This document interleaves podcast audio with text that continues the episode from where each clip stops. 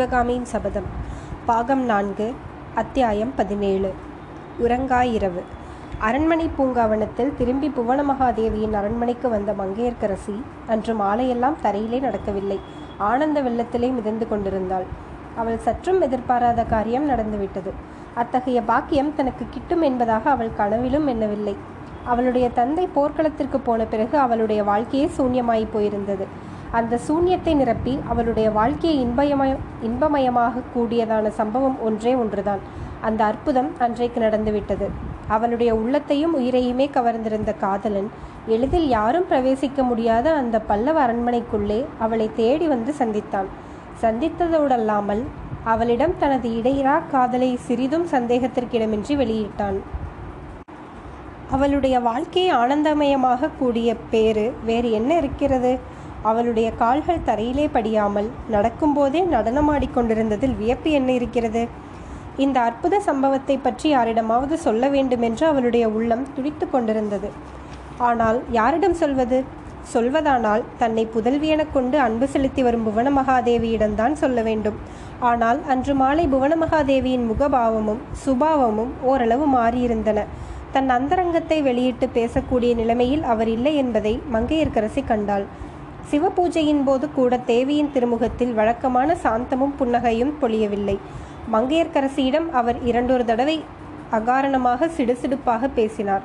மற்ற நாளாயிருந்தால் தேவி அவ்விதம் சிடுசிடுப்பாக பேசியது மங்கையர்க்கரசியின் உள்ளத்தை வெகுவாக வருத்தப்படுத்தியிருக்கும். ஆனால் இன்று மங்கையர்க்கரசி அதையெல்லாம் பொருட்படுத்தவே இல்லை. தன் மனதில் பொங்கி வந்த குதூகலத்தை தேவியிடம் பகிர்ந்து கொள்ள முடியவில்லையே என்று மட்டும்தான் அவள் கவலைப்பட்டாள்.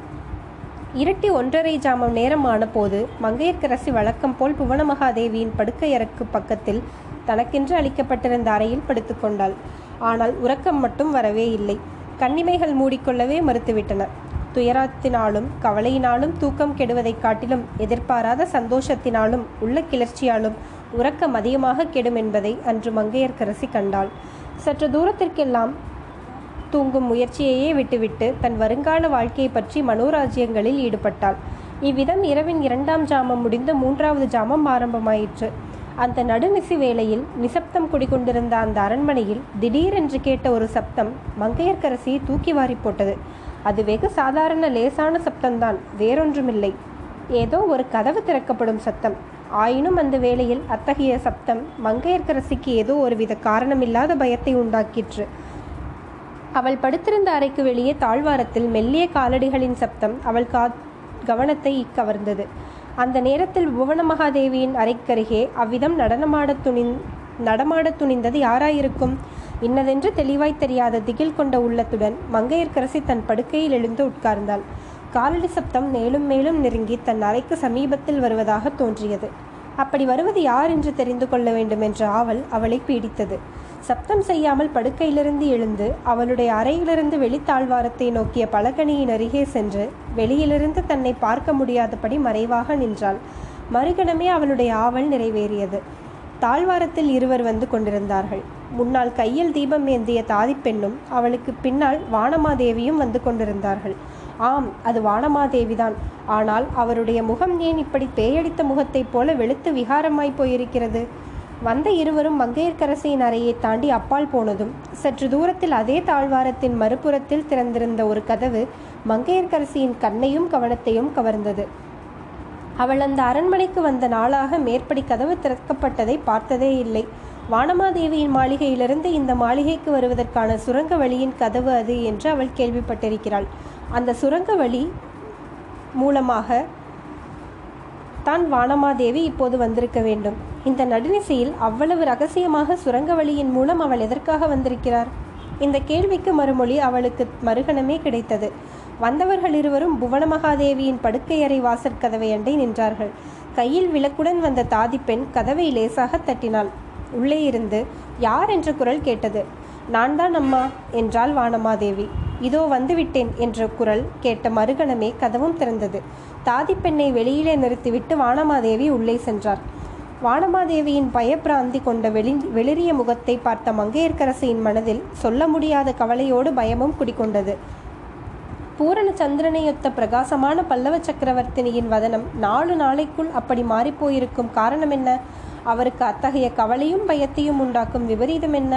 சக்கரவர்த்தி போர்க்களத்திற்கு போன பிறகு கூட வானமாதேவி எவ்வளவோ தைரியமாகவும் உற்சாகமாகவும் இருந்தாரே. அதை பற்றித்தான் ஆச்சரியப்பட்டதும் உண்டது உண்டல்லவா?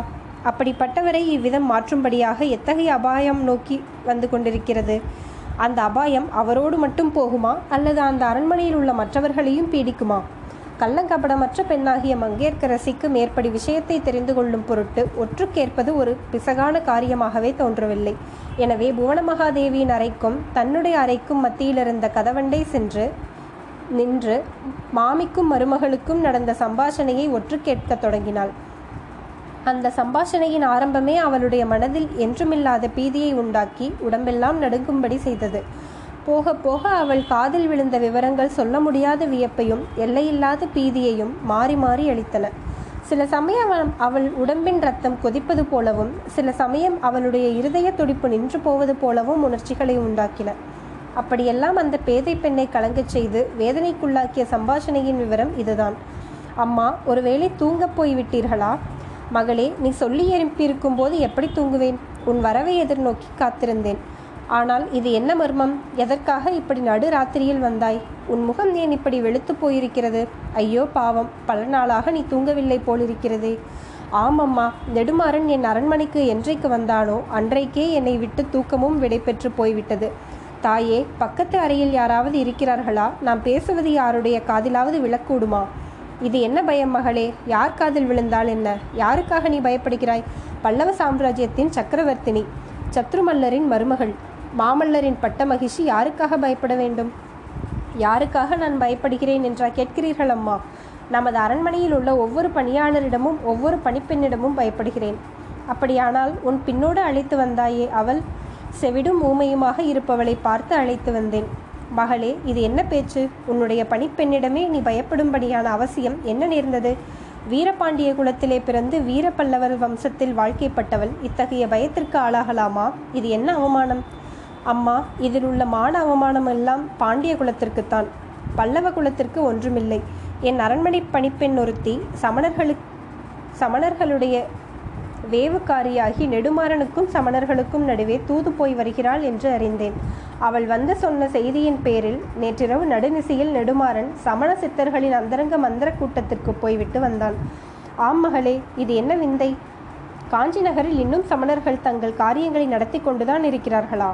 ஆம் தாயே நெடுமாறனை தொடர்ந்து இந்த சமண சித்தர்களும் வந்திருக்கிறார்கள். நெடுமாறன் அவர்களை பார்க்க போன போது அங்கே நடந்த காரியங்களை கேட்டால் இன்னும் தாங்கள் பயங்கரமடைவீர்கள். என்ன நடந்தது மகளே? நெடுமாறனுடைய மனத்தை கெடுப்பதற்காக என்னென்னவெல்லாமோ அவர்கள் மந்திர தந்திரங்களை எல்லாம் கையாளுகிறார்களாம். பாவம் நெடுமாறனுடைய புத்தி அடியோடு பேதலித்து விட்டது போலிருக்கிறது. ஆனால் சமணர்களுடைய நோக்கம்தான் என்ன? யாரோ ஒரு பையனை மந்திர சக்தியால் மயக்கி வருங்காலத்தில் வரப்போவதை அக்கண்ணால் கண்டுகொள்ள சொன்னார்களாம். வாதாபி யுத்தத்தில் வெற்றியடைந்த உடனே தங்களுடைய புதல்வர் நெடுமாறன் மீது பொறாமை கொண்டு அவனை கத்தியால் வெட்டி கொள்வதாக அவன் கண்டு சொன்னானாம். ஐயோ இது என்ன கொடுமை? அப்புறம்? ஆனால் அந்த விதியையும் சமண சித்தர்களின் சக்தியால் மாற்றலாம் என்று அவர்கள் சொன்னார்களாம். அவர்களின் விருப்பத்தின்படி நடந்தால் நெடுமாறனை தட்சிண தேசத்தின் ஏக சக்கராதிபதியாக இந்த காஞ்சியிலேயே பட்டாபிஷேகம் செய்து வைப்பதாக சொன்னார்களாம். இதெல்லாம் உனக்கு எப்படி தெரிந்தது மகளே? நமது ஒற்றர் தலைவன் சத்ருக்னன் எல்லாவற்றையும் ஒளிந்திருந்து பார்த்து கொண்டிருந்தானாம். ஆஹா மகேந்திர பல்லவர் மீது பழி தீர்த்து கொள்ள சமணர்கள் நல்ல சந்தர்ப்பத்தை தான் தேடிக்கொண்டிருக்கிறார்கள் ஆனால் அவர்கள் உண்மையில் சமணர்களும் அல்லவாம். வாதாபியின் ஒற்றர்கள் சமணர்களைப் போல் வேஷம் போட்டுக்கொண்டு இந்த தந்திர மந்திரமெல்லாம் செய்கிறார்களாம். அப்படியானால் அவர்களை உடனே சிறைப்பிடிப்பதற்கென்ன? சிறைப்பிடித்தால் அதனால் அபாயம் வரலாம் என்று சத்ருக்னன் பயப்படுகிறான்.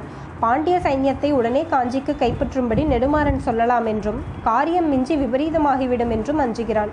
வேறு என்ன யோசனைதான் சத்ருக்னன் சொல்கிறான்?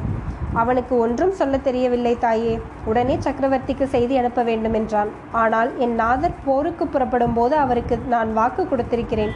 அதை நிறைவேற்றியே தீருவேன். தங்களிடம் அனுமதி பெற்று போகத்தான் வந்தேன். அப்படியா? மாமல்லனுக்கு நீ என்ன வாக்குறுதி கொடுத்தாய்? நெடுமாறனால் ஏதாவது கெடுதல் நேருவதாயிருந்தால் என் கையால் அவனுக்கு விஷத்தை கொடுப்பேன். இல்லாவிட்டால் அவனை கத்தியால் குத்திக் கொள்வேன் என்று வாக்குறுதி கொடுத்தேன். ஆ இது என்ன பாபம்? உன் தலையில் இவ்வளவு பெரிய பாரத்தை வைத்துவிட்டு என் மகன் எப்படி புறப்பட்டு போனான்? அம்மா என்னிடம் அவர் பரிபூரண நம்பிக்கை வைத்து சென்றார். அந்த நம்பிக்கையை உண்மையாக்குவேன். குழந்தாய் நாளை மாலை வரையில் எனக்கு அவகாசம் கொடு. முடிவாக என் யோசனையை சொல்லுகிறேன். அம்மா அடுத்த அறையில் யார் இருக்கிறது? ஏதோ சத்தம் கேட்பது போல் தோன்றியது. இந்த அரண்மனையை பற்றி நீ சந்தேகிக்க வேண்டாம். இங்கு யாரும் அப்படிப்பட்டவர்கள் இல்லை. அப்படியா நினைக்கிறீர்கள்? இன்று சாயங்காலம் நடந்ததை கேட்டால் ஆச்சரியப்பட்டு போவீர்கள். சாயங்காலம் என்ன நடந்தது? நெடுமாறன் பூந்தோட்டத்தில் உலாவி விட்டு வருவதாக சொல்லி போனான். வெகு நேரம் அவன் திரும்பி வராமல் இருக்கவே எனக்கு ஏதோ சந்தேகமாயிருந்தது. அவனை தேடிக்கொண்டு நான் சென்றேன். பூங்காவனத்தில் செடிகள் அடர்ந்திருந்த ஓரிடத்தில் நெடுமாறனும் ஒரு பெண்ணும் நின்று அந்தரங்கமாக பேசிக் கொண்டிருந்தார்கள். அந்த பெண் யார் தெரியுமா? யார்? தாங்கள் சுவீகார புதல்வியாக கொண்டு அன்புடன் ஆதரித்து வளர்க்கிறீர்களே அந்த சோழ நாட்டு பெண்தான். என்ன மங்கையர்க்கரசியா? ஆம் தாயே மங்கையர்க்கரசியேதான். மகளே நீ யாரை பற்றி என்ன சொன்னாலும் நம்புகிறேன். ஆனால் மங்கையர்க்கரசியை மட்டும் ஒரு நாளும் சந்தேகிக்க மாட்டேன். ஆனால் என் கண்ணாலேயே பார்த்தேனே அம்மா. கண்ணாலே என்ன பார்த்தாய்? இருவரும் பேசிக்கொண்டிருந்ததை பார்த்தாய். அவ்வளவுதானே? இவள் பூஜைக்கு மலர் எடுக்கப் போயிருந்தாள். தற்செயலாக நெடுமாறன் அங்கு வந்திருப்பான். ஏதாவது கேட்டிருப்பான். இவனும் யாரோ பாண்டிய நாட்டு வாலிபனை பற்றி விசாரிக்க வேண்டும் என்று சொல்லிக் கொண்டிருந்தாள். அவர்களுடைய நடவடிக்கைகள் மிக்க சங் சந்தேகாஸ்பமாக இருந்தன அம்மா. இப்போதுள்ள உன்னுடைய மனநிலையில் யாரை பற்றியும் சந்தேகம் தோன்றலாம். போய் வருகிறேன் அம்மா. தங்களிடம் சொன்ன பிறகு என் இருதயத்தை அழுத்தி கொண்டிருந்த பாரம் கொஞ்சம் குறைந்திருப்பது போல் தோன்றுகிறது. போய் வா குழந்தாய். மீனாட்சி அம்மன் அருளிலால் உன்னுடைய இருதயத்தில் பாரம் முழுவதும் நீங்கட்டும். இதன் பிறகு கதவு திறந்து மூடும் சப்தம் கேட்டது. அதைத் தொடர்ந்து காலடி சப்தமும் மறுபடியும் கதவு திறந்து மூடும் சப்தமும் கேட்டன. பிறகு அரண்மனையில் ஆழ்ந்த நிசப்தம் குடிக்கொண்டது மேற்படி சம்பாஷணை முழுவதையும் கேட்டுக்கொண்டு சித்திரப்பதுமை போல் கதவண்டை நின்ற மங்கையர்க்கரசி அன்றிரவு முழுவதும் ஒரு கண நேரம் கூட கண்ணை மூடவில்லை. இதற்கு முன் விளங்காத பல மர்மங்கள் மேற்படி சம்பாஷணையின் மூலம் அவளுக்கு தெரிய வந்தன. பாண்டியகுமாரன் தான் தன்னுடைய காதலன் என்ற செய்தி அவளுக்கு எல்லையற்ற உவகையையும் வியப்பையும் அளித்தது. தான் அவனை பற்றி அடிக்கடி கண்ட கனவின் பொருள் ஒருவாறு விளங்கிற்று. அவனுக்கு அந்த அரண்மனையில் நேர்வதற்கு இருந்த அபாயம் அவளுக்கு சொல்ல முடியாத திகிலையும் கவலையும் அளித்தது. அந்த பேரபாயத்திலிருந்து அவனை தப்புவிக்கும் பொறுப்பும் பாக்கியமும் தனக்குரியவை என்பதையும் உணர்ந்தாள். இம்மாதிரி எண்ணங்கள் அவளுக்கு இரவு முழுவதும் ஒரு கணமும் தூக்கமில்லாமல் செய்துவிட்டன. மறுநாள் மாலை குறிப்பிட்ட இடத்திற்கு சற்று முன்னாலேயே பூங்காவனத்திற்கு சென்று காத்திருந்தாள். நெடுமாறன் தென்பட்டதும் விரைந்து வந்து அணுகி ஒரே பரபரப்புடன் பிரபு தங்களுக்கு இந்த அரண்மனையில் பேரபாயம் சூழ்ந்திருக்கிறது. உடனே இங்கிருந்து போய்விடுங்கள் என்று அலறினாள். நெடுமாறன் சிறிது வியப்புடன் என்ன சொல்லுகிறாய்? எனக்கா பேரபாயம் வரப்போகிறது. இந்த ஏழைக்கு யாரால் என்ன அபாயம் வரக்கூடும்? என்றான். சுவாமி என்னை இனியும் ஏமாற்ற நினைக்க வேண்டாம். தாங்கள் தான் பாண்டியகுமாரர் என்பதை அறிந்து கொண்டேன். உண்மையிலேயே தங்களுக்கு இங்கே பேரபாயம் வருவதற்கு இருக்கிறது. உடனே போய்விடுங்கள். இந்த அரண்மனையை விட்டு என்றாள் மங்கையர்க்கரசி. பதினெட்டாம் அத்தியாயம். தமக்கையும் தம்பியும். அன்று சூரியஸ்தமனமான பிறகு வானமாதேவி தன்னுடைய விலை மதிப்பில்லா ஆபரணங்கள் பத்திரமாக வைக்கப்பட்டிருந்த அறையில் வெள்ளிப்பெட்டிகளையும் தங்கப்பெட்டிகளையும் திறந்து எதையோ தேடிக்கொண்டிருந்தாள் திடீரென்று அக்கா என்ன தேடுகிறாய்? என்ற குரலை கேட்டு திடுக்கிட்டு திரும்பி பார்த்தான். அவளுக்கு தெரியாமல் ஓசை உண்டாக்காமல் அந்த அறைக்குள் நெடுமாறன் பிரவேசித்திருந்தான். அவனை கண்டதும் வானமாதேவியின் திகைப்பு அதிகமாயிற்று. அக்கா என்ன தேடுகிறாய்? என்ற நெடுமாறன் மறுபடியும் கேட்டுவிட்டு ஏறிட்டு பார்த்தான்.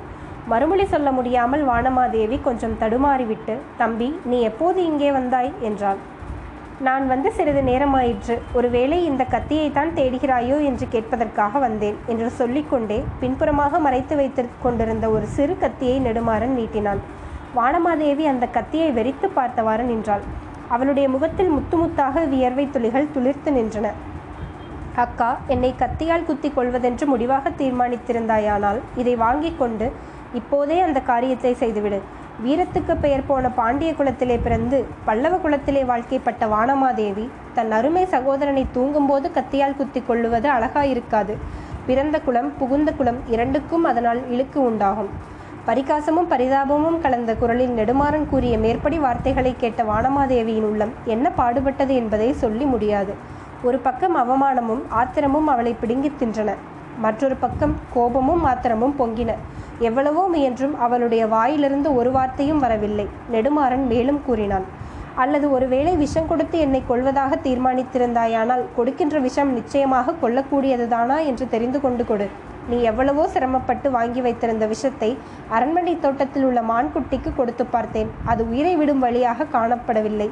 முன்னை விட அதிகமாகவே துள்ளி விளையாடுகிறது. நெடுமாறனுடைய வார்த்தை ஒவ்வொன்றும் விஷம் தோய்த்த அம்பை போல வானமாதேவியின் நெஞ்சிலே பாய்ந்து அவளை கொல்லாமல் கொன்றது. அந்த வேதனையை மேலும் பொறுக்க முடியாதவளாய் தயங்கி தயங்கி தம்பி இதெல்லாம் என்ன பேச்சு? நானாவது உன்னை கொல்லவாவது? என்றாள் வானமாதேவி. அக்கா பல்லவ குலத்தில் வாழ்க்கைப்பட்டதற்கு பொய்யும் புனைச்சுருட்டும் சுற் கற்றுக்கொண்டு விட்டாயா? நேற்றிரவு புவன மகாதேவியிடம் யோசனை கேட்கப் போனாயே அவர் இந்த யோசனைதான் சொல்லிக் கொடுத்தாரா? என்றான் நெடுமாறன். வானமாதேவிக்கு அவளுடைய ஆத்திரத்தை எல்லாம் பிரயோகிக்க இப்போது ஒரு வழி கிடைத்தது. கடுமை நிறைந்த குரலில் நான் நினைத்தபடியே ஆயிற்று. இதையெல்லாம் உனக்கு சொன்னது அந்த சோழ நாட்டு பெண்தானே? என்றான். அந்த பேதை பெண் மீது உனக்கு ஆத்திரம் காட்ட வேண்டாம். அக்கா அவள் அதற்கு பாத்திரமில்லாதவள். சற்று முன்னால் அவள் என்னிடம் இதை பற்றி பிரஸ்தாபித்தது உண்மைதான். ஆனால் இந்த கத்தி காணாமற் போனது இன்றைக்கல்லவே.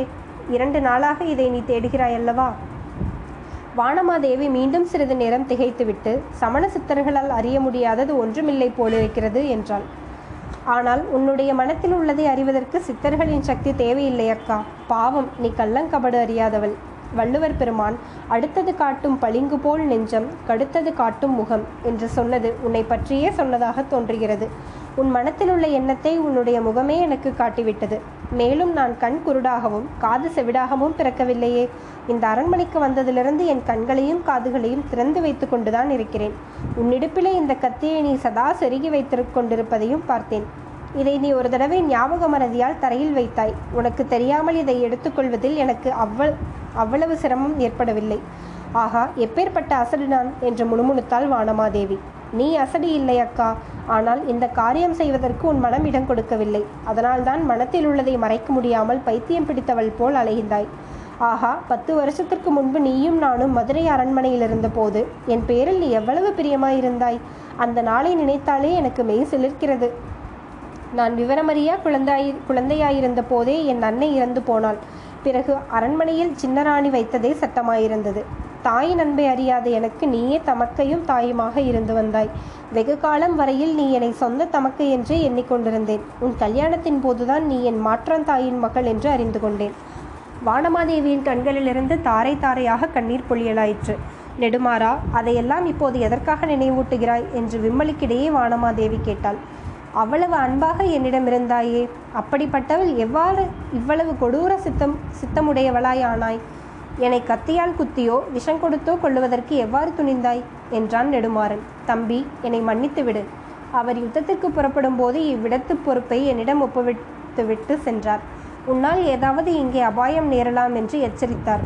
அப்படி நேராமல் பார்த்து கொள்வதாக நான் வாக்கு கொடுத்தேன். ஆனால் அவருக்கு வாக்கு கொடுக்கும்போது நீ இவ்விதம் சதி செய்யப் போகிறாய் என்று கனவிலும் கருதவில்லை என்று சொல்லிவிட்டு மறுபடியும் கண்ணீர் விடத் தொடங்கினாள். அக்கா நீ கண்ணீர் விடுவதை பார்க்க எனக்கு சகிக்கவில்லை. நான் என்ன சதி செய்தேன் என்பதே எனக்கு தெரியவில்லை. நீ உன் பதிக்கு என்ன வாக்கு கொடுத்தாய் என்பதையும் நான் அறியேன்.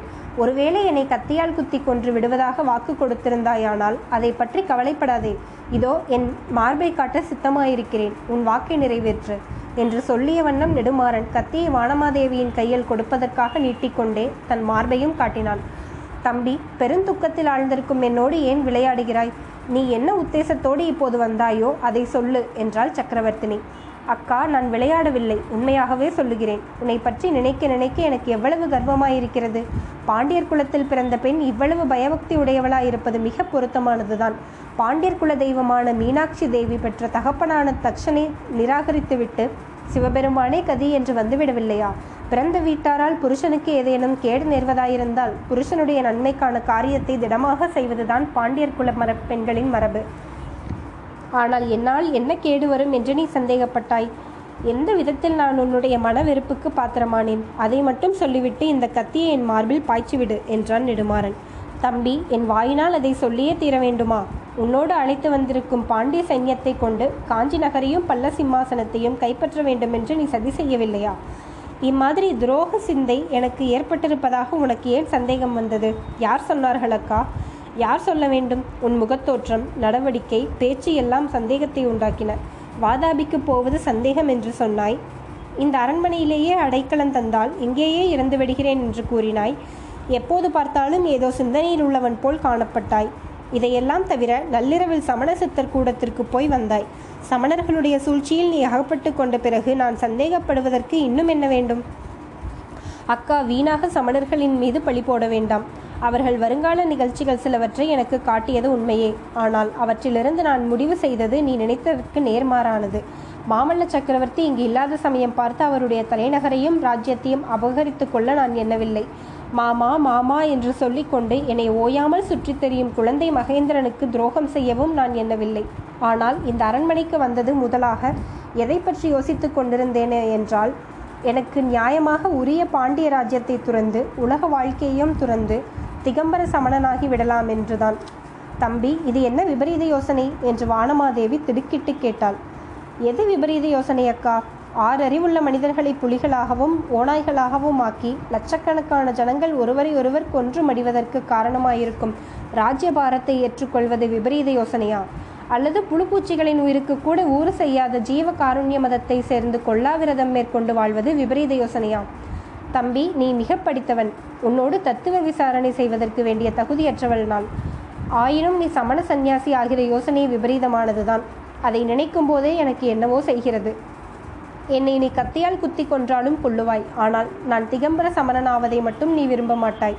போனால் போகட்டும். அந்த கவலை உனக்கு வேண்டாம். நான் திகம்பர சமணன் ஆகப் போவதில்லை. அந்த யோசனையை நேற்று சாயங்காலத்தோடு கைவிட்டு விட்டேன் பின்னே என்ன செய்ய உத்தேசித்திருக்கிறாய் தம்பி? என்று அடங்காத ஆர்வத்துடன் பல்லவ சக்கரவர்த்தினி கேட்டாள். நாளைய தினம் மதுரைக்கு திரும்பி போகிறேன் அக்கா. ஒருவேளை எனக்கு அந்த சிரமம் கொடுக்காமல் நீயே என்னை கொன்று விடுவதாயிருந்தால் என்று கூறி மீண்டும் தன் கையிலிருந்த கத்தியை நீட்டினான். வானமாதேவி அவன் அருகில் வந்து அந்த கத்தியை பிடுங்கி தூர எறிந்தாள். பிறகு நெடுமாறனுடைய இரு கரங்களையும் பிடித்துக்கொண்டு கண்களில் நீர் தழும்ப குரல் தளதழுக்க நெடுமாறா இந்த பைத்தியக்காரியை தண்டித்தது போதும். இனிமேல் அந்த பேச்சை எடுக்காதே. உன் பேரில் சந்தேகப்பட்டது பெரிய குற்றம்தான். என்னை மன்னித்து விடு என்றாள். உனக்கு இவ்வளவு மனக்கலக்கத்தை அளித்ததற்காக நான் உன்னிடம் மன்னிப்பு கேட்க வேண்டும். என்னை மனப்பூர்வமாக மன்னித்து ஆசீர்வாதம் செய்யக்கா என்றான் நெடுமாறன். கடவுள் அருளால் உனக்கு சகல மங்களமும் உண்டாகட்டும். சீக்கிரத்தில் உனக்கு தகுந்த பத்தினியை மணந்து கொண்டு நெடுங்காலம் பாண்டிய சிம்மாசனத்தில் வீற்றிருப்பாய். அக்கா எனக்கு தகுந்த பத்தினியை தேடிக்கொண்டுதான் நான் காஞ்சி நகருக்கு வந்தேன். அவளை பார்ப்பதற்காகவே இத்தனை நாளும் இங்கே தாமதித்தேன். நேற்று சாயங்காலம் அவளை உன்னுடைய அரண்மனை தோட்டத்தில் சந்தித்து பேசிய பிறகுதான் என் உள்ளம் தெளிவடைந்தது. உன் ஆசிர்வாதம் பளித்தது நான் பாண்டிய சிம்மாசனம் ஏறினால் அந்த பெண்தான் என் பட்ட மகிழ்ச்சியாய் இருப்பாள் என்றான் நெடுமாறன்.